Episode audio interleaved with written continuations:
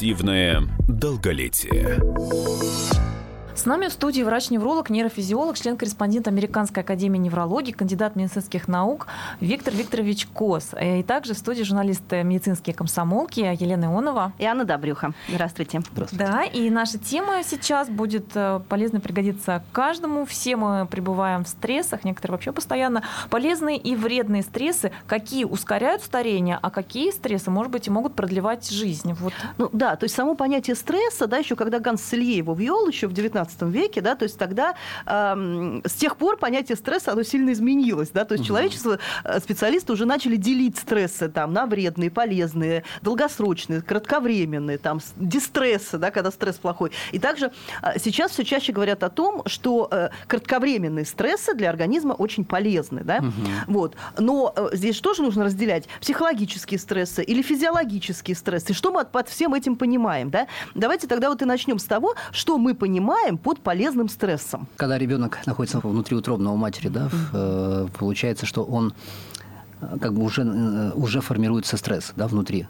Потому что любой э, стресс для матери, будь то психологический, будь то физический или там, э, механический, воздействие на живот, да, будет э, указывать на то, что ребенок начинает реагировать, и если посмотреть исследования, те же УЗИ там, или там, томографии, да, то ребенок будет рефлексировать то есть отодвигаться от механической или от психологической, или от, от гормональной, да, как бы съеживаться и так далее. То есть он уже э, генетически э, на клеточном уровне э, стресс, э, реакция на стресс уже прошита. То есть ребенок реагирует на это мышцами, то есть он как бы сокращается или отодвигается или еще что-то. Поэтому, когда ребенок уже рождается, да, и само рождение является достаточно сильным стрессом, но достаточно положительным для того, чтобы перейти уже на другую стадию развития, а именно такую в аэробную стадию, да, то э, и от, ну, ухода от плаценты матери, то, конечно, мы понимаем, что следующий, э, это, это положительный стресс, но очень мощный стресс, он положительный.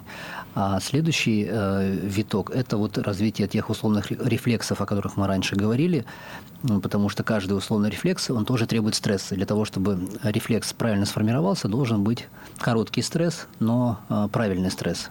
Ну, к примеру, плач или боль, э, или там э, хватательный рефлекс, или молочный рефлекс, когда он ищет сосок матери, да, это все, в принципе, стресс осязательный для слизистых или кожи, но, опять же, эти органы ищут этот раздражитель для того, чтобы создать То этот стресс, стресс для помогает выработки, формированию личности, формированию, формированию рефлексов, которые уже да, э, э, обуславливают личность в, своей, в своем поведении. А длительный стресс, отвечая на ваш вопрос, это э, те стрессы, которые, просто если говорить о Гансе Селье, там, о нейрофизиологии, есть такая скажем так, такое исследование, когда раздражает электричеством нервную клетку, и есть определенный угу. график, да, что а, клетка реагирует определенным образом. И а, этот график, ну, есть норма этого графика, да, и если дать электричество больше, чем нужно, то в клетке возникнет запредельное торможение, этот график исчезнет, будет а, вяленькая такая кривая, не такая ну, острая, как была до этого, и это говорит о том, что возникнет запредельное торможение, и клетка Э, уйдет в состояние дистресса, а именно она э, уйдет в состояние как или черепахи закроется, да и на какое-то время перестанет работать, потому что ей нужно восстановиться или отойти от этого стресса длительного, или, э, или вообще перестанет работать, потому что одна клетка сама по себе не работает, а работает пул клеток, как правило, миллионы клеток, да, и, к сожалению, эти миллионы иногда могут тормознуться так, что нужно будет год, два или три, чтобы восстановить их функцию или заново обучить их э, вот тем рефлексам, которые, реф, нормальным рефлексам, которые они обучились, когда был короткий, но правильный стресс. То есть можно сказать, что от плохого, от длительного стресса, да, от дистресса, то есть клетки просто замирают на какое-то да, время. Как, да? как будто засыпают. Да. Засыпают, да. То есть они защищаются, ну, ну чтобы не говоря, погибнуть. Пытаются затаиться каким-то да, образом, да. да, чтобы сохранить себя. Но это же касается, наверное, и человека в целом, да. Ну, то конечно. Есть, э, то есть, когда человек испытывает длительный стресс, дистресс, независимо там психологический стресс или там физиологический стресс, то есть и можно сказать, что таким образом э, стресс ускоряет старение. Вот такой длительный стресс. Ну, это, да, наверное, в, каком возрасте, потому что если есть те резервы, о которых я уже раньше говорил, ресурсы организма, да, в частности, ресурсы э, высшей нервной деятельности, и у нас очень много клеток находится в состоянии а, ожидания ожидания. И когда возникает длительный стресс, и те клетки, э, которые брали на себя функцию поведенческие, ну, реакции различных, да, ответных на любые действия, которые происходят э, в сознательной жизни человека, и они начинают затухать или засыпать, то другие клетки начинают э, брать на себя эту функцию. Они, конечно, конечно, ведут себя как младенцы, но они пытаются сохранить жизнедеятельность организма в целом. И иногда даже кажется, что человек странно себя ведет или что-то как-то медленно. Но именно в этом-то и есть объяснение, что работают не те клетки, которые мы с вами привыкли, угу. моргаем там с вами или еще. Те уже спят клетки, а новые начинают работать. И вот, конечно, как раз в этом-то и находится э, вот это искусство объяснения, что есть у человека время, время восстановиться и не дать, а, не дать запуститься вот этим процессом старения. Время – это есть примерно от года до пяти лет, с момента, когда начался этот длительный стресс. Потому что до пяти лет эти клетки находятся в резерве, и они, они тоже имеют свое время работы. И если за это время человек не решает проблемы, то, к сожалению, эти клетки... Угу. То есть все происходит не настолько быстро все-таки, да? Да, да. Типа, к сожалению, э, если человек не решает, и закончу мысль, проблему, то вот этот резерв э, перестает работать генетически, он просто блокируется, и вот э, защита тех основных клеток теряется, и, к сожалению, человек погибает, как правило, или возникает как какая-то катастрофа, да, или это инсульт, или инфаркт, или депрессия глубокая, или, э, я не, насчет онкологии не уверен, но считается, что онкологические процессы запускаются, когда основные вот э, нейроны начинают погибать. Понятно, что в стрессах в большей или меньшей степени находятся все, да? Вот. То есть, что вы порекомендуете для, так скажем, простой ежедневной подзарядки? Ну, лучше всего, конечно, это э, физическая нагрузка. Э, любая физическая нагрузка.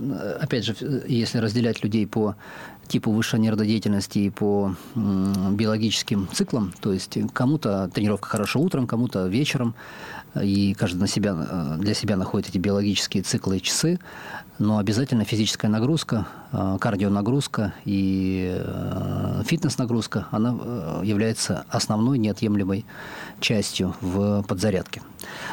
Конечно, все это должно базироваться на почве э, стабильной нервной системы и стабильной психики, потому что если человек психически неустойчив, э, невротичен и имеет нарушение сна, имеет какие-то ну, негативные реакции на происходящее вокруг или на, э, скажем так, он внушаем или метеозависим, то, конечно, э, физические нагрузки будут тщетны, потому что они будут некачественными и как бы без мотивации, что не приведет к положительному успеху. Поэтому человек должен быть психически стабилен, а это требует определенных, ну, тоже ментальных упражнений относительно, ну, даже нет, ментальной гигиены относительно, это с детства закладывается со школьной скамьи, с родителей, да, и уже как бы человек к этому приходит благодаря вот родителям, э, преподавателям и своей генетике. Но дальше, если родители, преподаватели уже ну, отошли, то есть он от них отошел, то он должен сам над собой работать. Это и литература, и культурные мероприятия различные, да, то есть, в принципе, вот такой, так, такой ментальный иммунитет психологический должен быть, на, на базе которого выстраиваются физические нагрузки. А учитывая то, что Анохин говорил, что организм – это саморегулирующая система, и вот ну, моя любимая теория и, и практика, да, то есть ну, организму нужно всего лишь немножко, чтобы подтолкнуть его на то, чтобы от, откорректировать или исправить также в практике мы своей неврологической, мы не проводим там по 10 сеансов, да, 2-3 сеанса для того, чтобы человек себя хорошо почувствовал, а дальше он должен сам с помощью физической нагрузки, с помощью э, определенных там тех же ментальных э, тренировок, да, прийти к здоровому образу жизни. И если вспомнить еще такого известного кардиолога, как Амосова, то, конечно, кардионагрузки – это а, как он счит, говорил, что желательно давать ежедневно по 15-20 минут а, частоту, ну, как нагрузку такую, чтобы частота, частота сердечных сокращений была 115-120 ударов в минуту, для того, чтобы а, и мозг, и каждая клеточка получила угу то количество кислорода и э, минеральных и ну, веществ аминокислот, именно тогда они могут дойти, особенно профилактика старения и стресса, да, вот чтобы это реально было полезным и профилактическим для организма. Ну, собственно, вот То есть так. совершенно не обязательно изнурять себя там часовыми тренировками да, на, ну, да, на да, да. беговой дорожке или на степере. Да. То есть достаточно 15-20 минут, и при этом отслеживать, чтобы пульс был 115-120 ударов в минуту. Да, То если есть мы с вами... не, больше не загонять себя. Да, да, да. да. Это, это, это профилактические мероприятия. Кто хочет больше, кто хочет выглядеть красиво, так как Аполлон, то, конечно, им нужно дольше тренироваться. Или там женщины, если хотят выглядеть соответствующим образом. Но это уже относительно все. Но то, что мы с вами говорили про Поль Брега, да, то он всегда говорил, что э, маркер молодости – это гимнастика, то есть это растяжки, это гибкость, эластичность и гибкость да, в суставах, в позвоночнике и так далее. Поэтому я думаю, что ну, физические нагрузки, о которых я сказал, они тоже ну, настолько широки в понимании каждого из нас, что, ну, например, вот та же растяжка, она является вот одним из элементов, я думаю, что специалисты нам подскажут больше, вот тех профилактических и лечебных и ну, хорошего самочувствия мероприятий, которые должны быть у каждого из нас. Ну а примеры конкретных полезных упражнений вы найдете на сайте kp.ru в разделе «Здоровье». С нами сегодня был врач-невролог, нейрофизиолог, да. член-корреспондент Американской академии неврологии, кандидат медицинских наук Виктор Викторович Кос. Спасибо. Спасибо.